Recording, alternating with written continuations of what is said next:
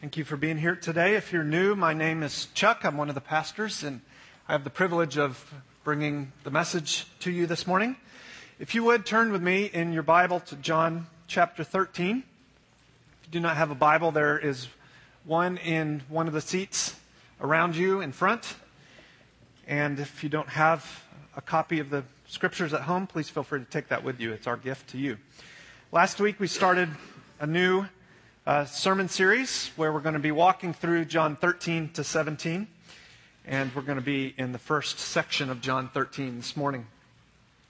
I think that John 13 through 17 is some of the most fascinating, humbling, earth rattling lit- literature ever written. The night before Jesus was arrested, falsely tried, beaten, mocked, and ultimately killed on the cross is what this section of the Bible is about. When Jesus knew that his death was near, he spent his final hours preparing his followers for what was to come. And we're going to spend the next four months together covering less than a 24 hour period of time. And honestly, I'm concerned even that is going a little bit too fast. The riches in these truths are incredible. And I want to encourage you to take time outside of Sunday morning over the next several months to mine these treasures. Ask another brother or sister in Christ to study these words with you. Meet over a meal or, or coffee to challenge each other with what the scriptures say. Dads and moms in the room, raise your children with these words. If you're somebody in the room who's been walking with Jesus for a while, take the initiative to approach another brother or sister in the room and ask them to meet with you and read these scriptures together. And I hope that you'll pray for us as a church family, that God would give us an understanding of what's here. There's so much in these few chapters. Last week, we summarized the message of John 13 to 17 by looking at Colossians 3. In essence, what we tried to do is say, for a period of months, we're going to cover these truths in depth. But just as an overview, here's the main thing that that passage says. We said that the Christian life is not primarily a set of ethics, morals, or theological principles. It's not mainly an activity or a behavior. Christianity is not chiefly even that we love Jesus or that we obey Jesus. It's not that we admire or worship Jesus. It's not that we love other Christians and try to emulate Jesus. All of those things are true and they're important and we believe them without hesitation. No reservation whatsoever. But they're not the very essence of what Christianity is. At the very heart of Christianity is the gospel. It's the good news that God, through Christ, treats his people like he treats Jesus. That that's what Christianity is. That we're regarded by God the Father with all the love and affection and acceptance with which he regards the Son. That's Christianity. And so today we want to begin putting flesh on that and seeing how that principle works itself out. And we'll do that by looking at what is one of the more odd things that comes up in John 13 to 17. So, John 13, before we read it, if I could introduce it in this way. Imagine it's your birthday. Anybody in the room having a birthday today, on this very day?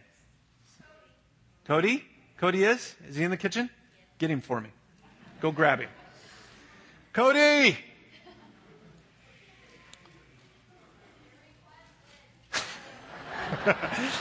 Cody is uh, the fabulous cook who cooks each week for college lunch. Cody, happy birthday!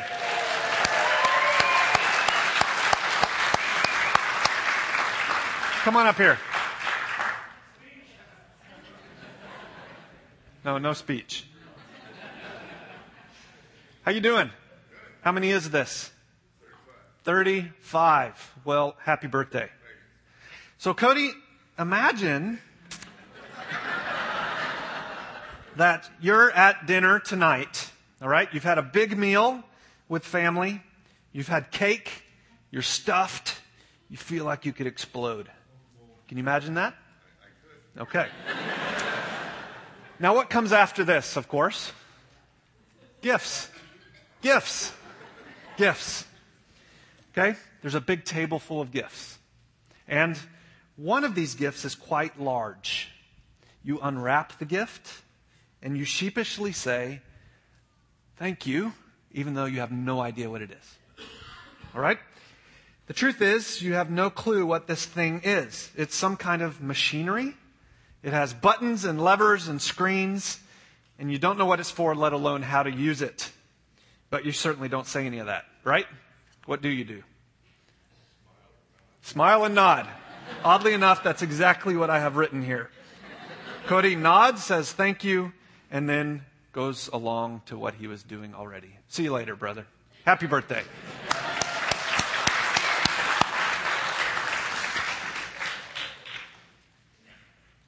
Now, he's gone.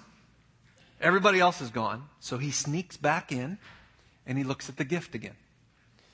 After staring at a long time, buttons, levers, screens, no clue what to do, what should he do? Get the directions or Google it. Yes. All right. You find out how to use something you've been given that you don't know what to do with through the owner's manual, through checking out Google, through asking the manufacturer, what is this object and how do I use it? Why do you go to the manufacturer? Because they made it. They're going to be able to tell you how to use it. Friend, what is your life for? Why are you here? Well, the Bible is our owner's manual. It tells us from the manufacturer how we're supposed to live life. It tells us what life is for. And today, in a very strange way, Jesus is going to tell us. He's going to say, here's why you're here. Here's the manufacturer telling you what to do with your life. We're going to find today that Jesus says life is about serving. If we're honest, that sounds pretty churchy and trite, doesn't it? Before we scold it and scoff it and set it away, let's try to hear him out. Jesus is our manufacturer. He created us. He wrote the owner's manual. He knows how life is supposed to work. And what he says, and we'll see today, is that life is ultimately about serving, about living a life of service. That that's what humanity is for. We'll see today that Jesus is unself absorbed. We'll see that there's joy in service and that he created us anew in Christ to serve. So, John 13, let's read together 1 through 17. I'll read it to you. Now, before the feast of the Passover, when Jesus knew that his hour had come to depart out of the world to the Father, having loved his own who were in the world, he loved them to the end. During supper, when the devil had already put it in the heart of Judas Iscariot, Simon's son, to betray him, Jesus, knowing that the Father had given all things into his hands, and that he had come from God and was going back to God, rose from supper laid aside his outer garment, and taking a towel, he tied it around his waist. Then he poured water into a basin and began to wash the disciples' feet and wipe them with the towel that was wrapped around him.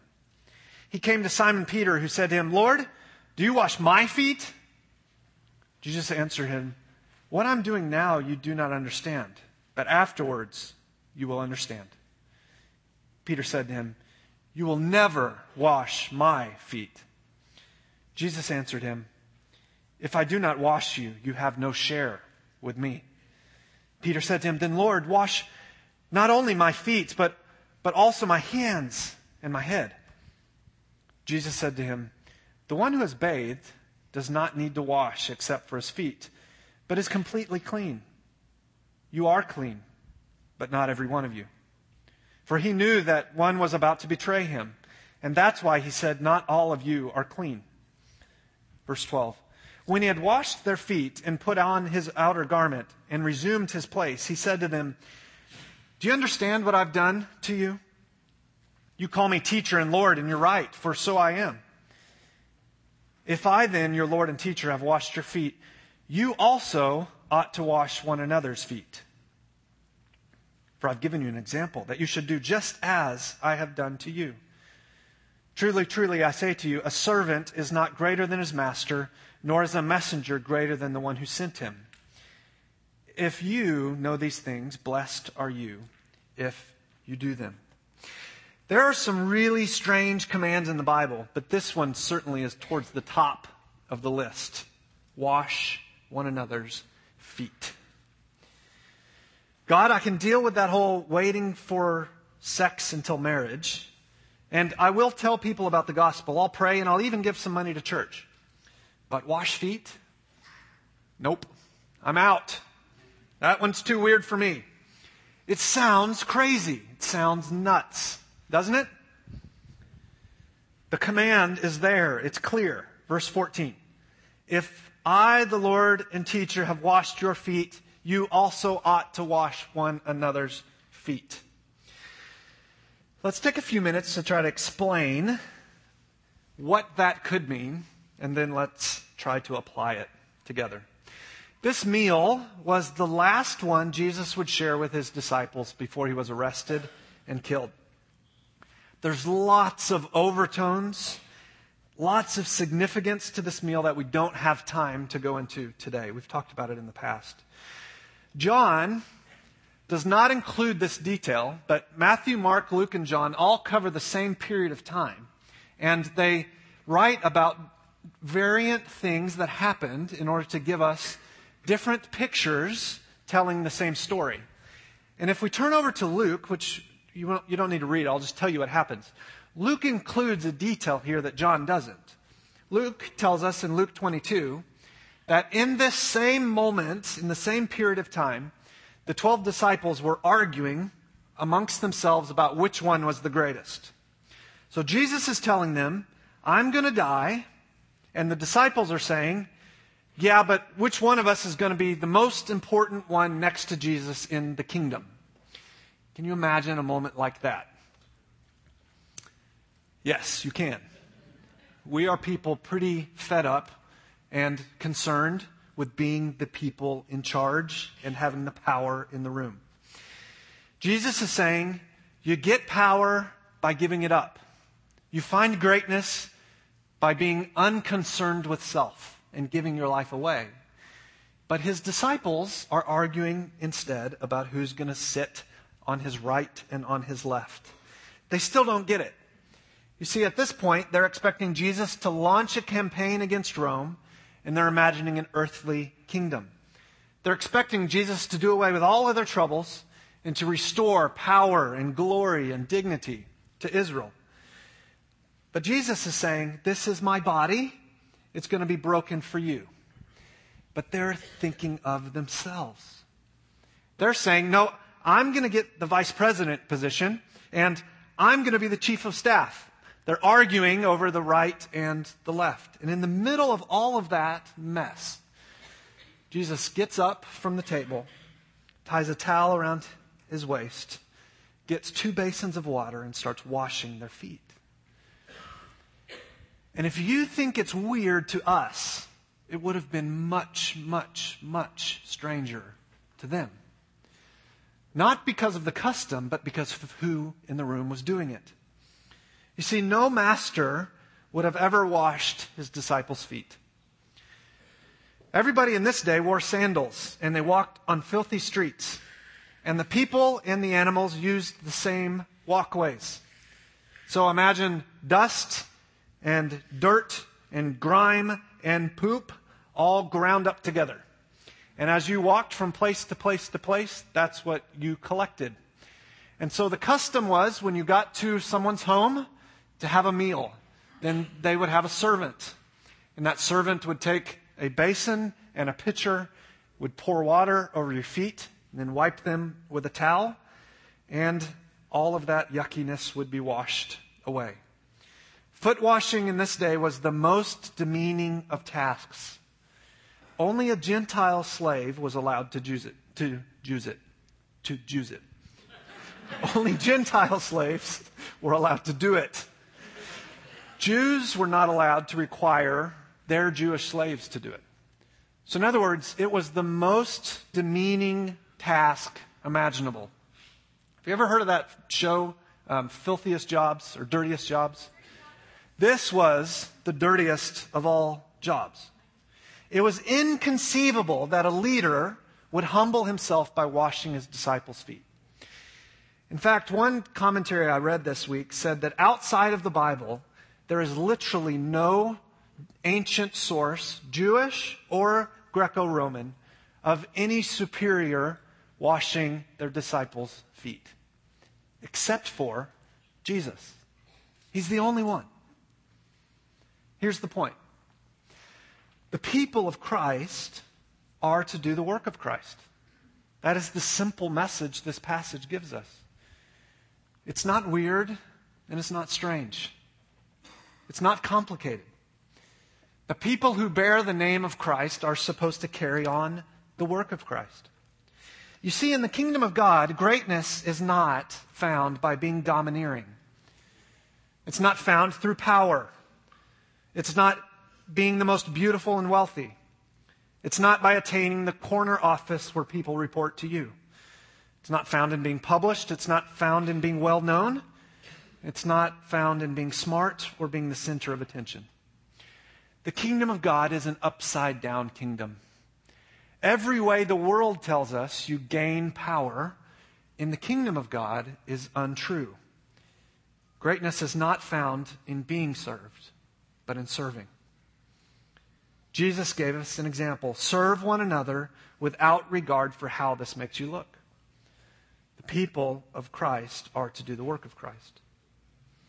One of the particularly encouraging things happening at Church on Mill right now is that we have a, a volcano of servanthood. There are people everywhere doing things for other people. Thank you for serving. This is a wonderful season of our life together as a church. Service is most pure when it's done towards people who are not like us. You see, even in our service, there's a temptation to be doing it not for them, but for us. Right? Have you ever seen that tendency in yourself? I'm going to do this for this person because it will make me look a particular way. It'll be thought of in a particular way. The person I'm serving will reciprocate it for me. But when we serve people who are different than us, that temptation is largely stripped away. Because that's really not serving people, it's manipulating and using them. When we serve people who are different than us, do things simply for their benefit, then the motive becomes much more pure. That's one of the very practical reasons why we as a church have tried to organize around things that mix us up with different people. Connection classes, for example, change every seven weeks. They're designed specifically to get people in the room gathered around a topic, not around a life stage. And gospel communities are intentionally designed to pull people together by geography and by a shared mission, not by everybody in the room has young kids or everybody in the room is in college or everybody in the room is a senior adult. Frankly, this is a much harder way to do church. I've never been in a church personally before that organized like that. It's easier to gather in traditional Sunday school classes. But the way we're doing this gives us consistent opportunities for cross generational, boundary busting service. It's not easy, but it's exposing the ways in which it's easy to like people like us and asking us to go out of our way to live like Christ, to like people different than us. Why? Well, because we want to make your life hard. That is the main motivation from your church leaders. No, really, it's because the people of Christ are to do the work of Christ. Christ served people different than him, and we're to do the same. It's the way the manufacturer says life works. Now, what does it look like, though, on a real practical level, to take initiative and serve your church family selflessly? In other words, what does foot washing look like in 2015 or footeen? it's not obviously washing feet. In our culture today, to wash someone's feet would be seen as um, weird, crossing inappropriate boundaries, and downright insane. So, what does it look like to bless people in the way that Christ blessed people? Well, it would look like your life doing, your life being about doing whatever would bless somebody else, irrespective of how it would make you look. It would be a disregard for self and a complete regard for somebody else. Now, the list of ways through which that could be done is endless, right? Like it would be impossible to come up with a list that you could say, okay, I'm going to do one of these a week for the rest of the year, and then I will have served the way Christ served. It simply can't be done that way. It's, it's much more of a posture of the heart that I'm going to be more concerned about you and your walk with Christ than I am about myself. But maybe some examples would help us to think practically about how we could live this way. So I've come up with three simply to spur us on. And Three would remind us of the Father, Son, and Holy Spirit, of course. So, three ways through which we can serve. The first, and they'll be on the screens, maybe a first way we could think about this is to prioritize people's needs above our own. Would you think with me about a typical ending of the day for you? When you've finished your schoolwork or you get home from a long day at work, what do you most want to do? Not rhetorical. What do you most want to do? There is no lack of response to that question. You, you, you want to tend to yourself, right? You want to have a good meal. You want to sit in front of Netflix. You want to take a hot shower. And you just want to sit and be. That's it. What if instead, at the end of your day tomorrow, Instead of asking, What do I most need for myself? you asked, Who in my church family could I serve tonight? What if the, the way your mind drifted was towards the needs of others instead of towards the needs of yourself? Now, rest is important, and rest is a godly thing. But we are people infatuated not with genuine rest, but with thoughtless, escapist recreationalism. We're people that think I deserve to sit and end my day all about me. And that's actually a, a fundamental trait of our time in life, our station in life, our generation, that maybe we need to challenge. Maybe that isn't true. Yes, we should rest, but not fall away into the cultural trap of escapism. Life won't be found by me ending every day about me. But life can be found by joyfully serving other people. So, real practically, I want to challenge you to tomorrow.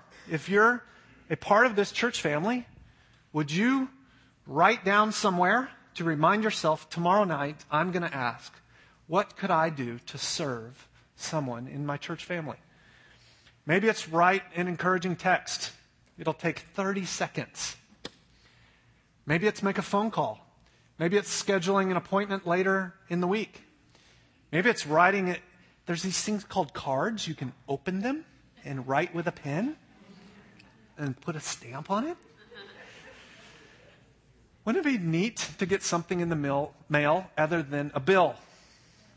You could literally take a few minutes to write somebody an encouraging note. What could you do to serve someone in your church family? Here's a second suggestion practice hidden kindness. If you're a person particularly unprone to serve somebody else, then I would suggest the first way you go about trying to build service in your life is to do things for other people anonymously. This will mean, especially if you don't tell someone else that you're doing it, that you're serving for the sake of, of Christ, the cause of Christ, not for the accolades of others. There are hundreds and hundreds and hundreds of ways that you could do things to bless somebody else without them ever knowing it's you. Now, I'm not talking about, guys, the weird, I love you, and you stick it on the car of the, the girl you like and the creepy stalker stuff. That's not what I'm talking about. Simply doing something for somebody else that would serve them, aid them, encourage them, bless them, that they might not ever know. There are plenty of weeds in the rocks. If you'd like to come do that at my house, you're welcome.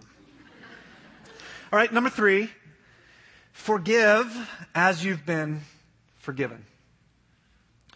This one will take maybe a few more minutes to explain. In our particular context, serving each other by forgiving offenses. So, little things that are no big deal.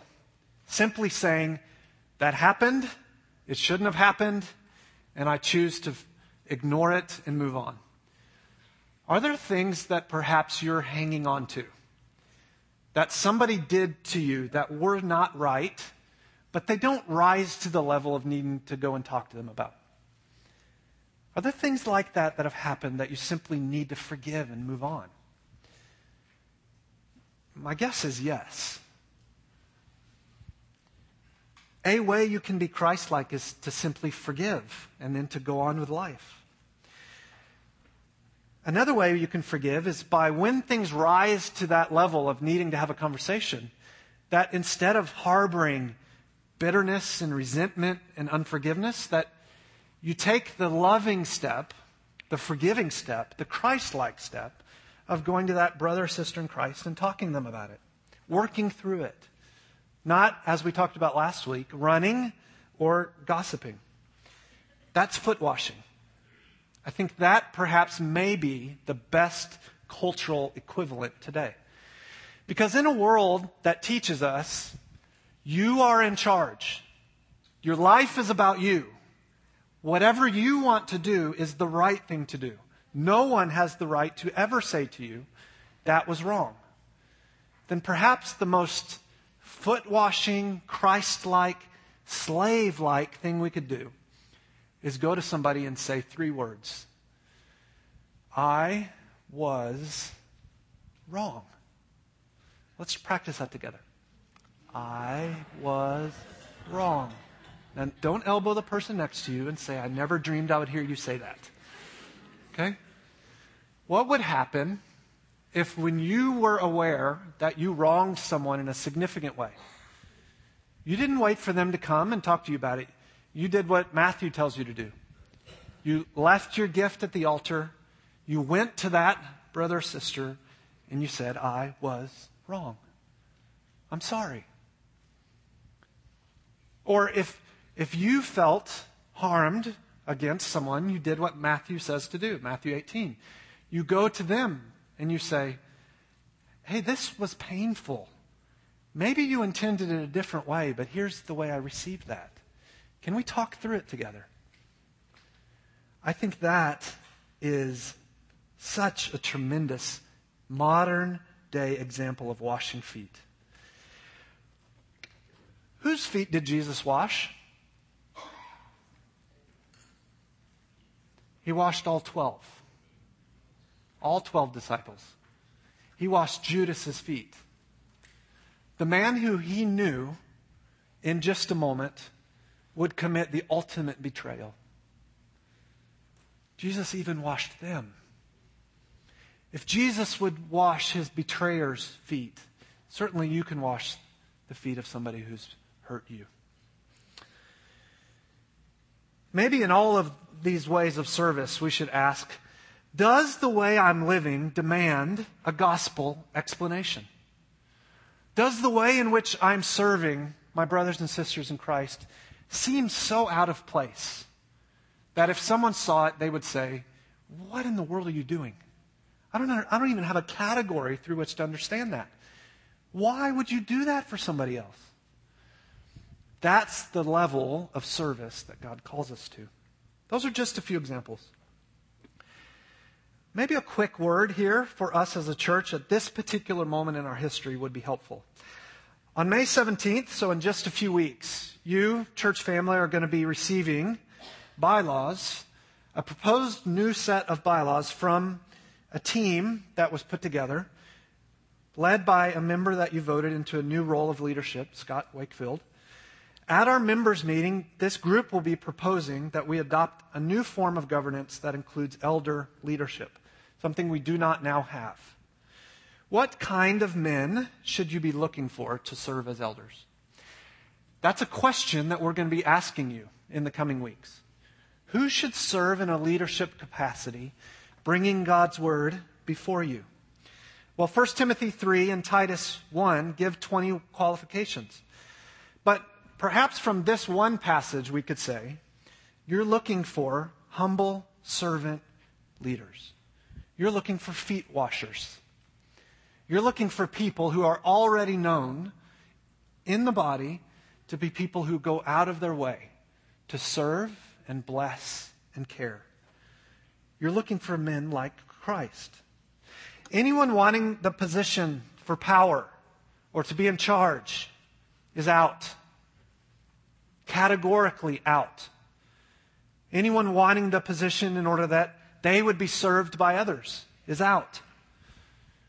Only servants. I hope even now, before you've seen this new proposal, that you're praying about the church having wisdom to adopt this form of plurality in leadership, and the church having wisdom to go after, to seek out the right kinds of people. There's a lot more that could be said there, but I just want to keep that in front of us as a family. Now, on the, on the surface of this passage, we've said what the passage is about. Jesus gave an ex- us an example that we would lovingly serve each other, caring more for others than we do for ourselves. I don't mean that, that that's simplistic, because actually living that way is exceedingly difficult. But it is fairly simple. Go about your day thinking not chiefly about yourself, but about who can I bless and how can I bless them? But there's more here. There's actually a, a, a deeper, a, a more foundational, if you will, message that this text is saying to us. Jesus is saying, I'm not just your example to follow. I'm actually the means through which you can follow it.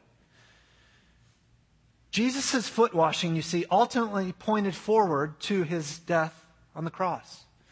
Because what we need is more than an example. If we're ever to become a foot washing people, then we need a foot washing Savior. You see, it turns out that the real shock of this passage is that what it really is telling us is the Lord of all creation is a foot washing Savior. That's the shock. Look at verse 6. He came to Simon Peter, the guy in the room we could always count on to say what everybody else was thinking. Simon Peter and said to him, Lord, in the Greek text, the way it was originally written, the you and my are right next to each other, and they're in the point of emphasis. And they're saying, Peter's like screaming. This is, if you were texting this to someone, it would be all caps. my, you, no. You're not washing my feet, Lord. That's the way Peter said it. And Jesus answered him, What I'm doing, you don't understand now. So, Peter, I'm serving you in this demonstrative way. Even while I'm understanding, you don't get it. But afterwards, you will understand. After what? Not after the feet washing was finished, after his death, after his resurrection. Peter said to him, You will never wash my feet. But Jesus answered, If I do not wash you, you have no share with me. Either Peter's feet were particularly horrible, or something more is being said. And certainly that's what it is. Peter doesn't have a clue that he needs a foot washing Savior. So he arrogantly says, No, Lord, not my feet. But see, you can't have Christ as your life if you're covered with the filth of your own sin. You need Him not to wash your physical feet, you need Him to watch your spiritual soul. The dirt on the disciples' feet was meant to point to the vileness of the disciples' sin. Jesus was humbly serving them by washing their feet so that they would later understand his greatest act of serving them was only the means through which they could ever hope to follow his example.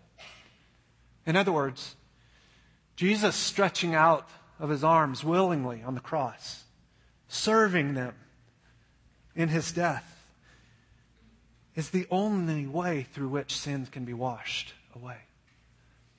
It's the only way through which Peter could become clean. It's the only way through which you and I can become clean. You see, Jesus lived a perfect life so that he could die a sacrificial death and rise in victory three days later. Why? So that all who would stake their entire belief system, their trust, their hope, their confidence, the removal of guilt and shame upon that historical fact can be given new life. Do you see, if I could coin a word, how unstereotypical that Savior is? We imagine power as might and military greatness and money and Jesus says it's a basin and a pitcher. Jesus says it's a cross. God's love is pure love. It's an I love you because I love you kind of love. Jesus came, took on a towel, and washed filthy feet. But his greatest act of servanthood was when he was stripped naked hung on a cross and died. The call of God in this passage is because I've loved you, go and love others through the love that I have for you. You see, the foot washing pointed to the soul washing. But be warned service is costly. If you commit to take on a life of servanthood, you will be hurt. You will be misunderstood. You will be misrepresented. You will be taken advantage of. You will be disappointed. You will be lied to. You may even be betrayed. You will give up your life. That's what servanthood is. But in other words, to just put it simply, you'll be like Christ. And isn't that what you want?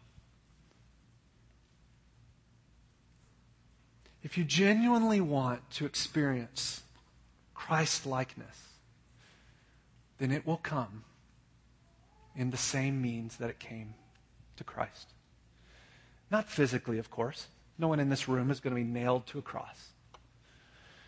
But your own will continually being submitted up to God, and God saying, Do this menial thing that you don't want to do. To bless, to serve, to aid, to glorify, to point to me. That's greatness. And friends, you can become that kind of person. Because as John says later, greater love has no one than this, than someone lays down his life for his friends. Jesus laid down his life for you in order that you could have the power through him, Christ, as your life, to spend your life laying it down for others. If Christ is your life, won't you lay down your life for others? Or to put it more accurately, is Jesus still washing feet? Yes. Absolutely. He's doing it through you. You see, if Christ is your life, then the command that Christ gives you is what Christ will do in you. So there are lots and lots, hundreds of feet washers in here because Christ is in you and working through you. So, Christians, brothers and sisters, Jesus is your life. If He's washed away your sin, then won't you joyfully spend whatever days He gives you washing the feet of others? And non Christians in the room, Jesus can become your life. He can wash away your sins and give you new life, a life worth living, a life of joyful service. And if you'll come to Him and if you believe the facts of the gospel that Jesus came and died and rose again, and that He did that on your behalf, in order that if you'll turn from your sin and put your hope in Him, then you can be given new life. You can be washed clean, spotless. Then you too can be given a life of service, a life of joy, a life that the manufacturer says is the very best possible way to live. You see, we're not made for life to be about us. We're made for life to be about God. And as our lives are about God, then we will spend them joyfully on the good of others.